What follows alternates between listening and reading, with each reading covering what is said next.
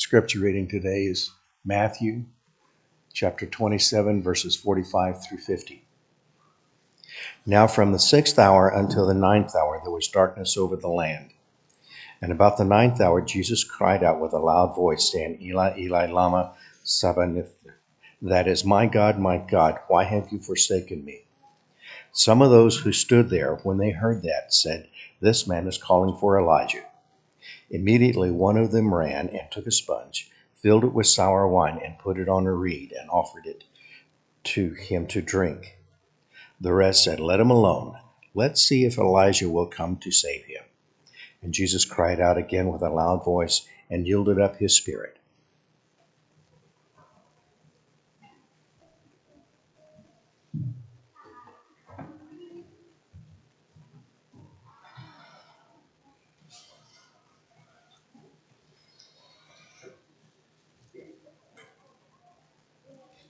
Matthew chapter 27.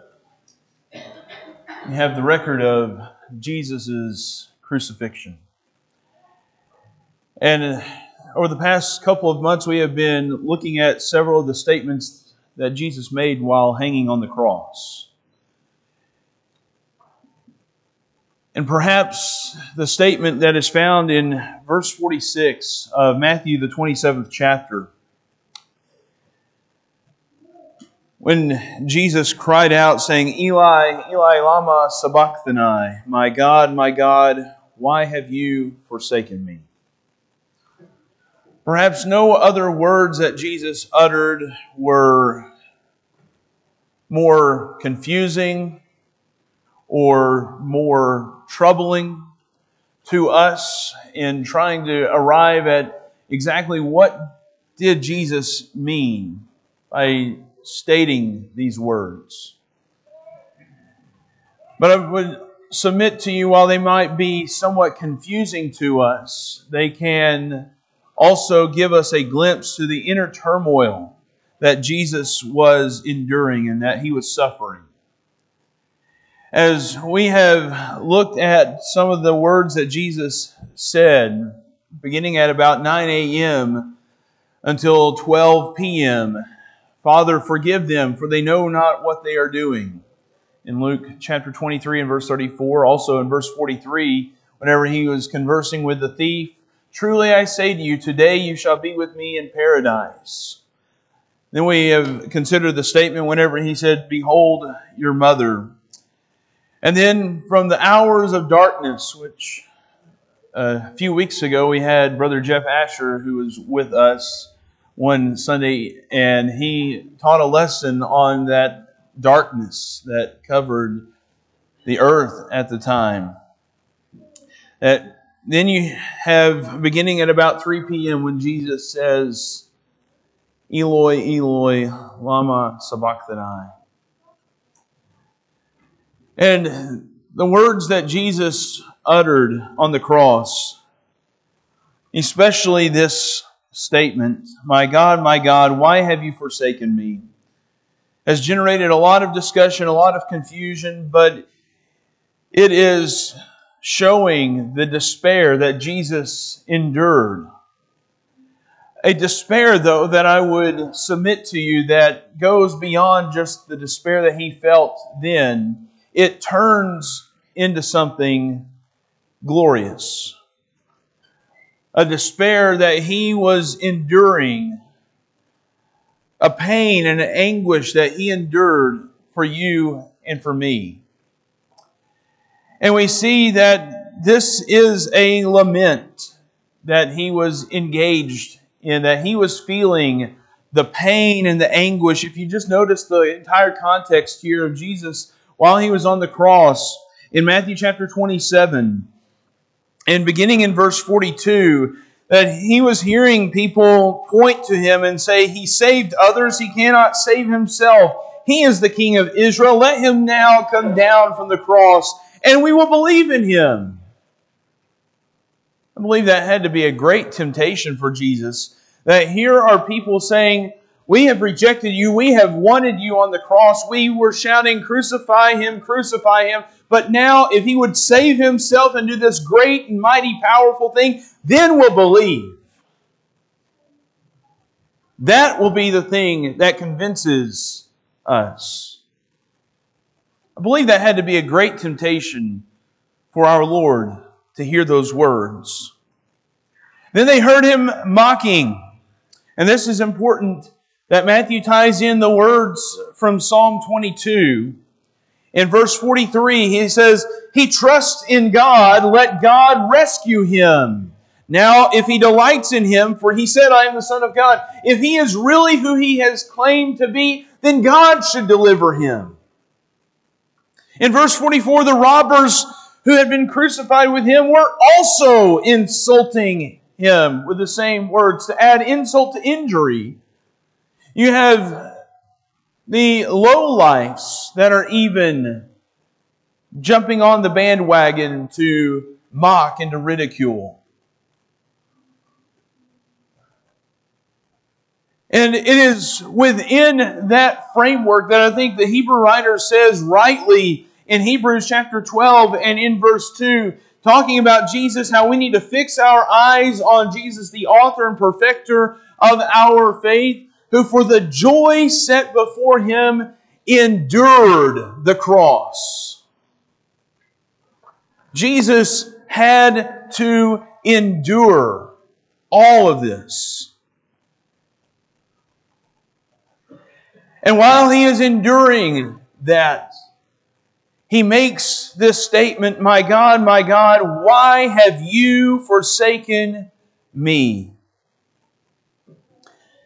And those words on face value may not seem all that difficult for us, but there have been many that have taken those words and I think have gone well beyond the intended meaning of them. For instance, John Calvin said, in order that Christ might satisfy for us, it was necessary that he should be placed as a guilty person at the judgment seat of God. That Calvin, as he was understanding this, that all the sins of the world were imputed and placed on Jesus and so the Father, whenever he looked on Jesus, that he only saw the worst and the vilest of sinners.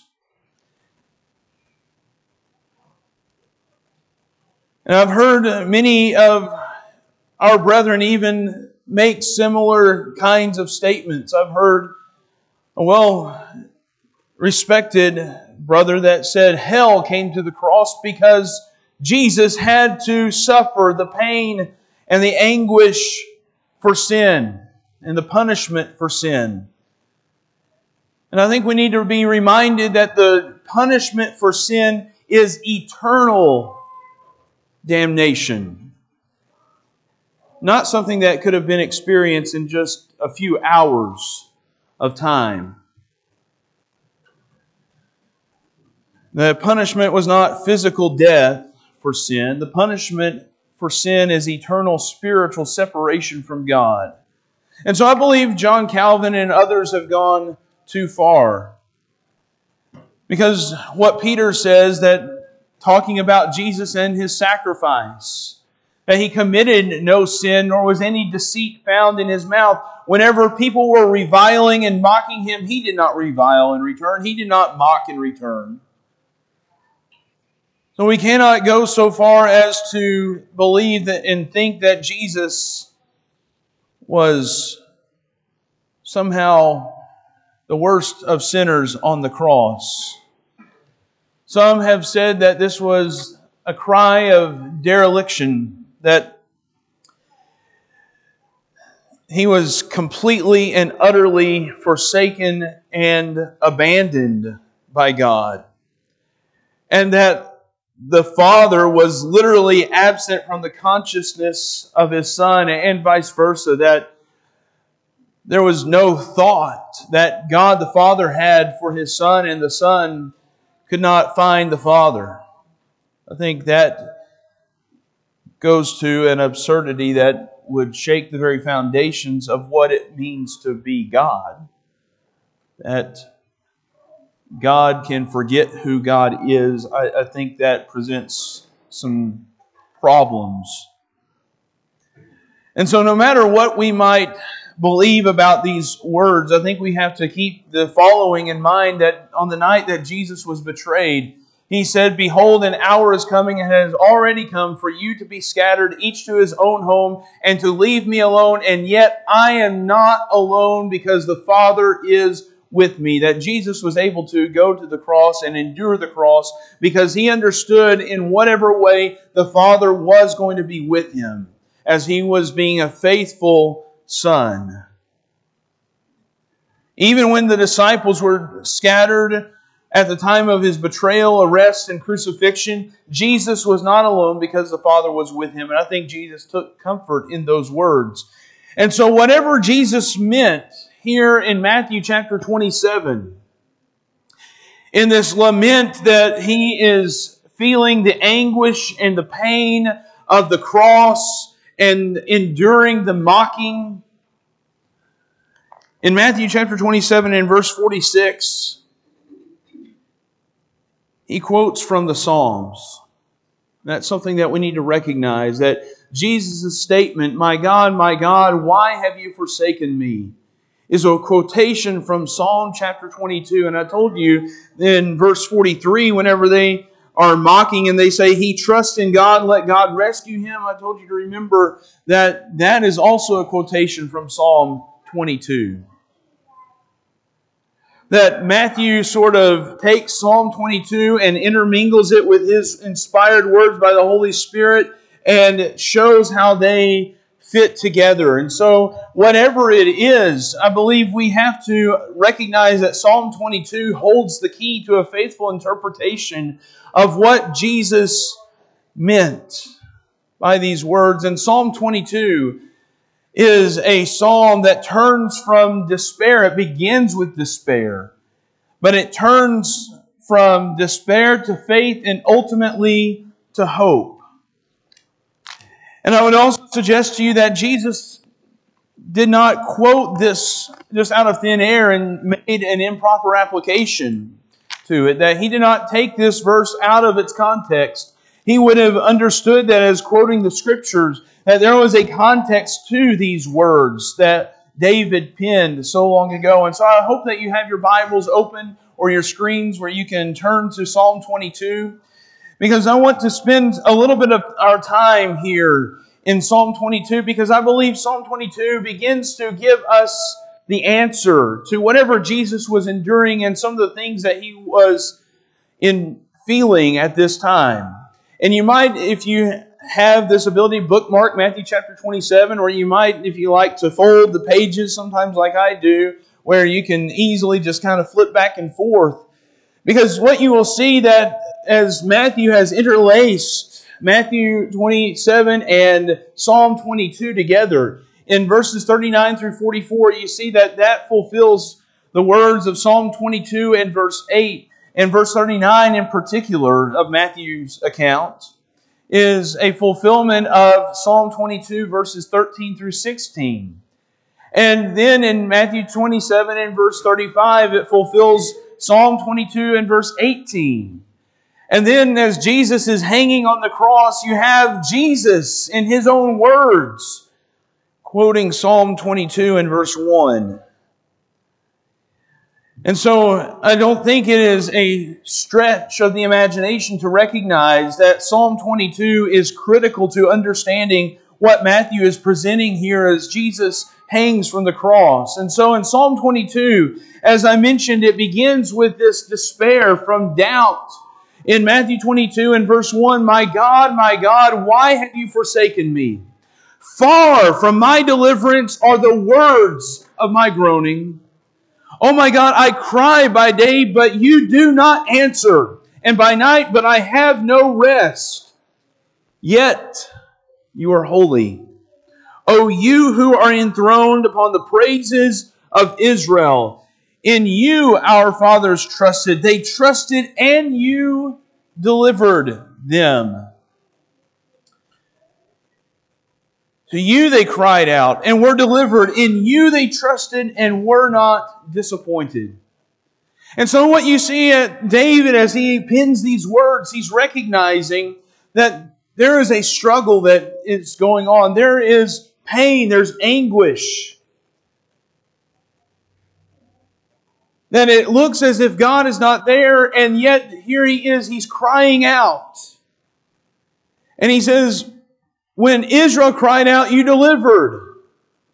Now I'm crying out and I don't see you, I don't hear you. When will you answer? You continue on in the psalm in verse 9. Yet you are he who brought me forth from the womb. You made me trust when upon my mother's breast. Upon you I was cast from birth. You have been my God from my mother's womb. You see that the psalmist is not getting rid of his faith. While he may be suffering faith, some doubts or some uh, some pain, and that he is beginning to wonder, when are you going to deliver me? When are you going to hear my words? When are you going to answer my prayer? This is not a man who is turning away from faith. And he asks and he pleads that God would not be far away from him. If you notice in verse 11, be not far from me, for trouble is near, for there is none to help. In verse 19, but you, O Lord, be not far off. O you, my help, hasten to my assistance. What this psalm is, is an elaborate prayer. Not of doubt, but of faith. Here is someone who is struggling, who is going through pain, who has been beaten and mocked and abused. You see what they are doing. In verse 12, many bulls have surrounded me, strong bulls of Bashan have encircled me. They open wide their mouth at me as a ravening and a roaring lion. I am poured out like water, and all my bones are out of joint. My heart is like wax, it is melted within me. My strength is dried up like a potsherd, and my tongue cleaves to my jaws, and you lay me in the dust of death. For dogs have surrounded me, a band of evildoers has encompassed me. They pierced my hands and my feet.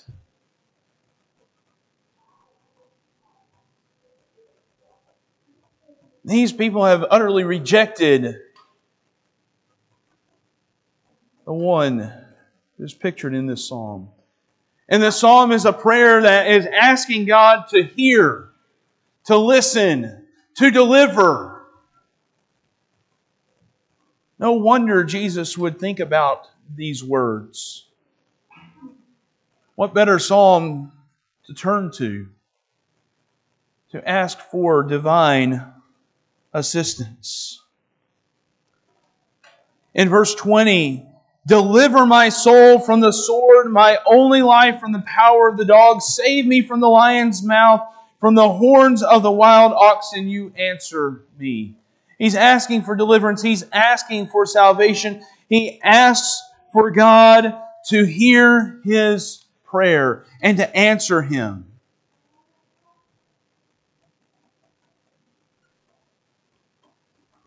And Psalm 22, while it pictures this one who is being persecuted and I believe in a very messianic way, has an application that is for Jesus.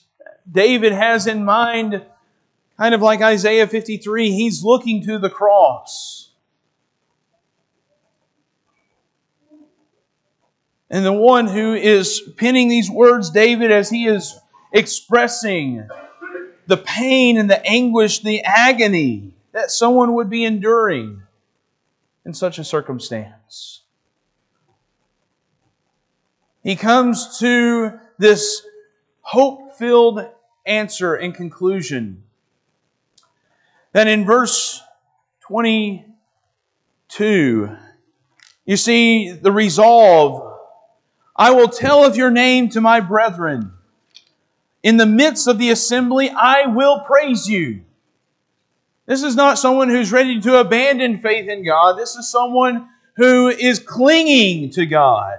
In verse 25, from you comes my praise in the great assembly. I shall pay my vows before those who fear him. And what the psalm concludes with really is this fact that God does not abandon the afflicted.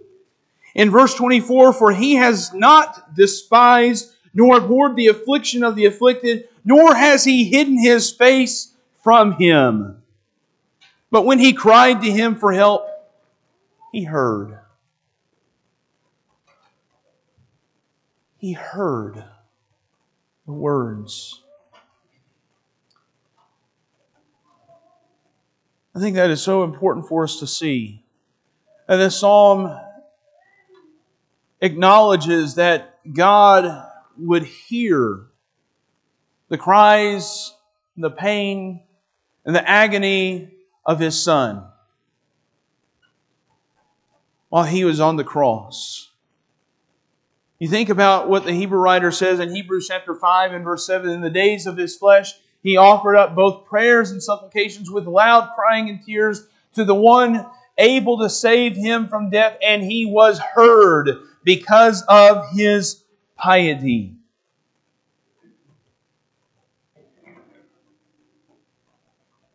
And so, what you see in Psalm 22, it's this elaborate prayer of this one who is going through pain and anguish, who is being persecuted, who's being killed. And there's hope that even though there's pain and suffering right now, there is hope to come. And it is within that context, I think we need to go back to Matthew chapter 27 to recognize that is how Jesus is employing this psalm.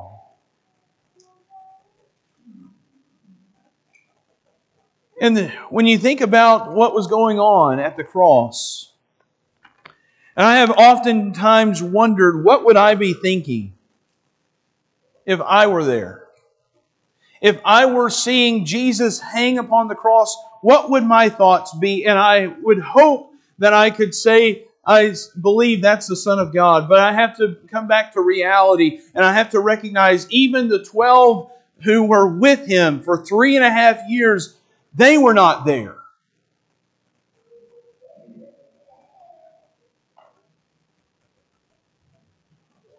They were not there. Because the cross looked like the end. That the cross offered some illusions. I think that word might be difficult for some people, but illusion is defined as the state or fact of being intellectually deceived or misled, perception of something objectively existing in such a way as to cause misinterpretation of its actual cause. That's Mr. Webster for you. And you think about what the cross represented. It was the place where criminals were put to death. It was where the vilest of people were put to death, so much so that even Roman citizens could not be killed by crucifixion. I'm reminded of what Paul said in 1 Corinthians 1 and verse 18 For the word of the cross is foolishness to those who are perishing, but to us who are being saved, it is the power of God. The cross looks like one thing for some people. Perhaps illusion number one is that it looked like Jesus is being rejected by God for blasphemy. Turning back to Matthew 27. In Matthew chapter 27 and in verse 39, when the people are there passing by, hurling abuse at him, wagging their heads, and saying, You who are going to destroy the temple and rebuild it in three days, Save yourself. If you are the Son of God, come down from the cross. They did not understand what Jesus' words meant, did they? But they thought those were blasphemous words. In verse 43, he trusts in God, let God rescue him now if he delights in him, for he said, I am the Son of God. And if you were just an innocent bystander, you might hear what people were saying about this man, Jesus, on the cross, and you might say, Yeah, he needs to be put to death. He's a blasphemer. That could happen. Because it looks that way. Or maybe it looks like Jesus just doesn't have any power. That he just has empty words. Words that could not save anyone because he could not save himself. That's what they are accusing him of in verse 42. He saved others, he cannot save himself. He is the king of Israel. Let him now come down from the cross, and we will believe in him. Well, he doesn't have any real power to save anyone if he can't save himself. That's one, one conclusion you could walk away with. Or maybe you see, think no king would really actually be put to death. Jesus certainly couldn't be a king. Because they would not put a king like that on a cross. Or if he is a king, then he's not a very good king. He's not a very powerful king.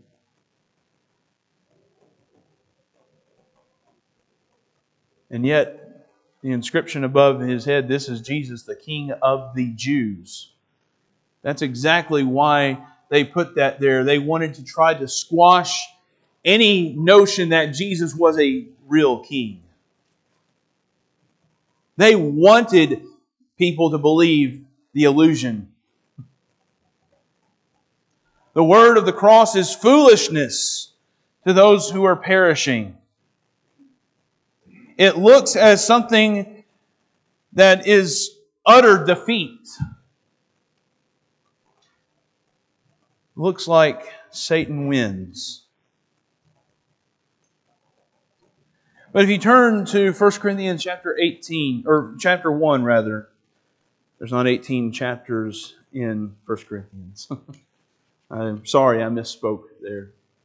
In 1 Corinthians chapter 1 and in verse 18, for the word of the cross is foolishness to those who are perishing, but to us who are being saved, it is the power of God.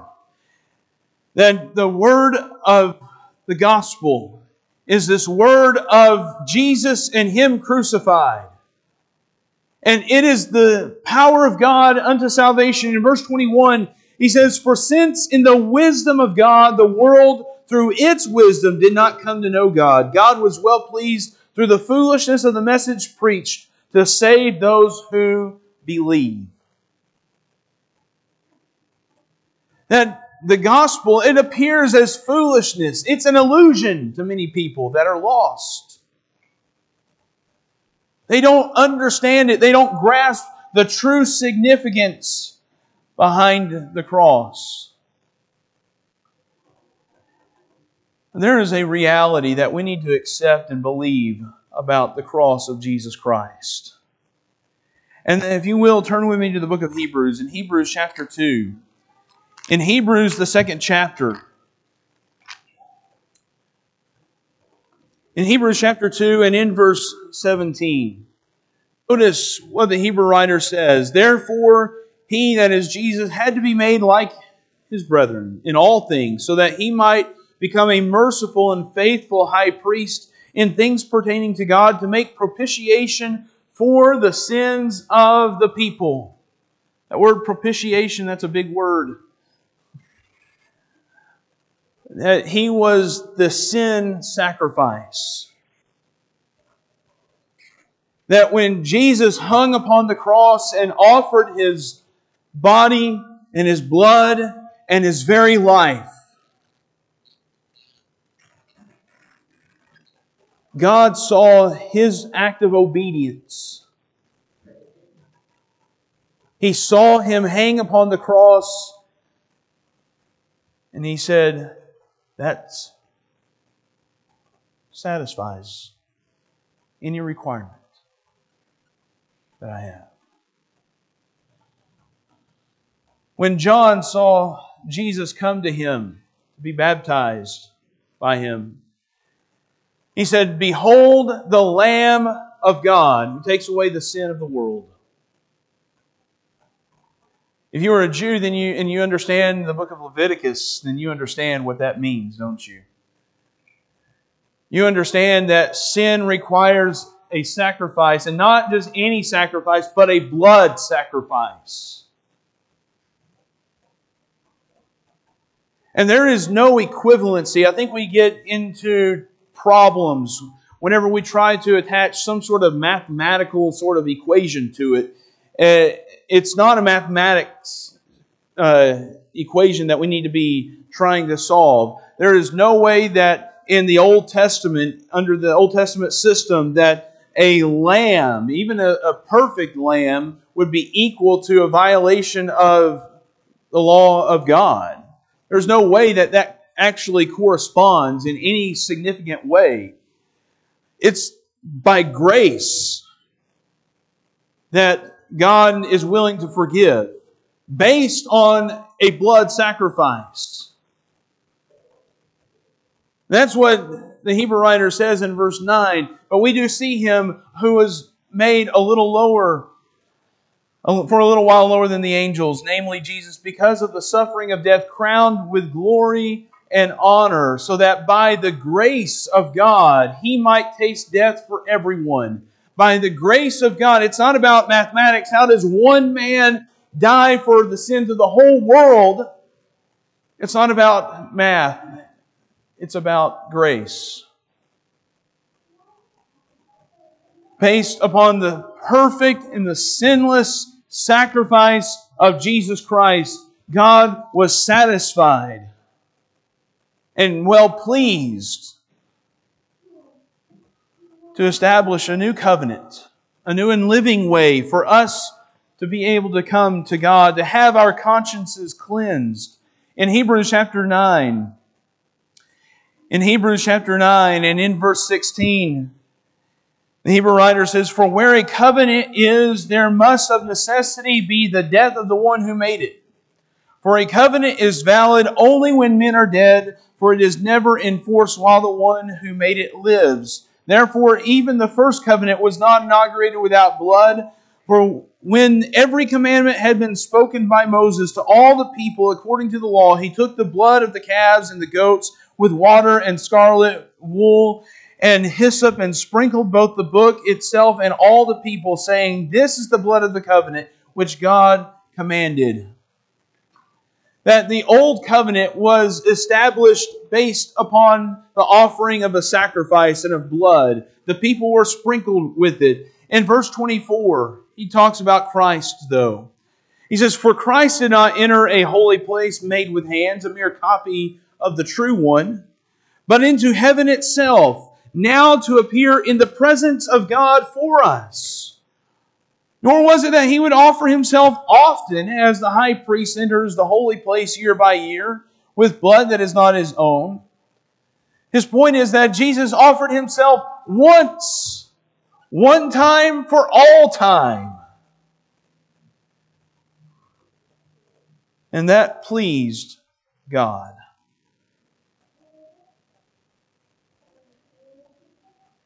And there's a lot about the atonement and the sacrifice of Jesus that I don't understand. I don't think many of us would understand it. We don't understand how one righteous and perfect man died for the sins of the whole, whole world. The only answer that I can come to is that it was by the grace of God.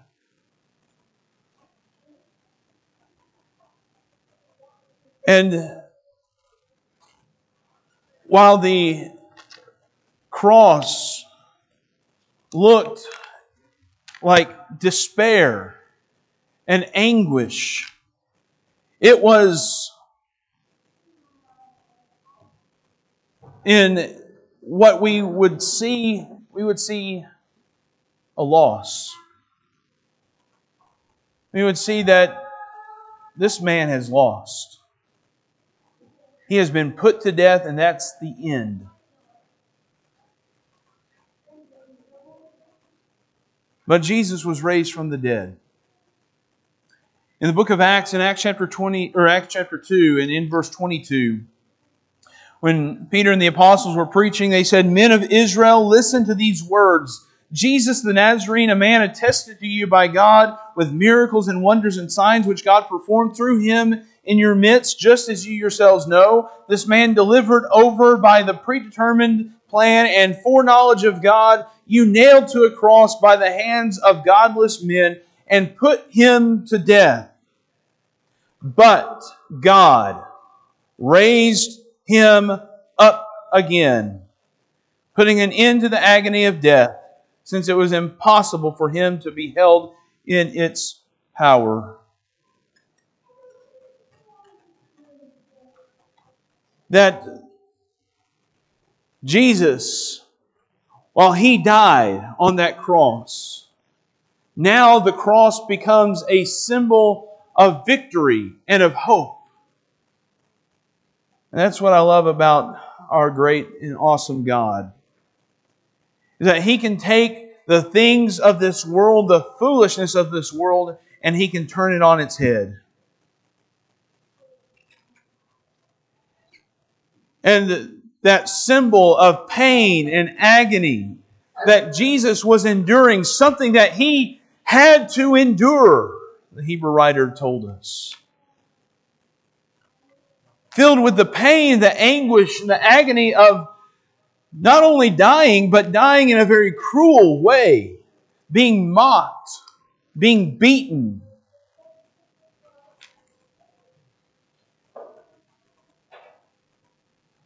Feeling forsaken.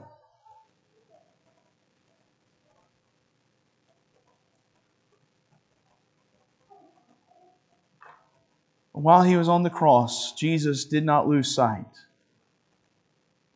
that God would indeed raise him up. And that's why I believe the Apostle Paul was able to say in Galatians chapter 6, But may it never be that I would boast except in the cross of our Lord Jesus Christ, through which the world has been crucified to me and I to the world. That now the cross has become this positive symbol for us. That we have separated ourselves from the world and the world from us. And now I can boast in the cross of Jesus Christ. It's hope, it's victory. Because Jesus defeated Satan and sin through his death.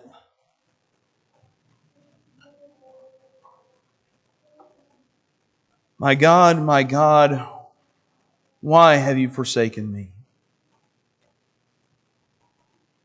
Words of despair, just as Psalm 22 described them. Psalm 22 ends and gives us an answer of hope that God would deliver His Son, in which that is what the gospel preached, is a message about how Jesus did not remain in the grave. He was raised from the dead. This morning we were led in the old rugged cross. Not that we are worshiping the symbol or the idea of death and crucifixion. It's what the cross represents. And we recognize that the cross, while it looked hopeless, now it's filled with hope.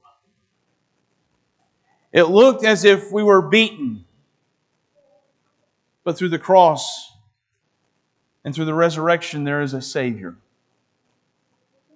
A Savior who has come, who offers forgiveness of sins. The words of Jesus still speak to us. We hear the cry and the bitterness of despair and anguish, but we see that he never doubted in God's plan. He did not shirk from what he was willing to do. He kept entrusting himself to his Father that God would deliver him. And God offers the same hope of redemption and deliverance for us too when we think we are alone, when we think sin has beaten us, our God is a God of deliverance. Sin is a place of loneliness.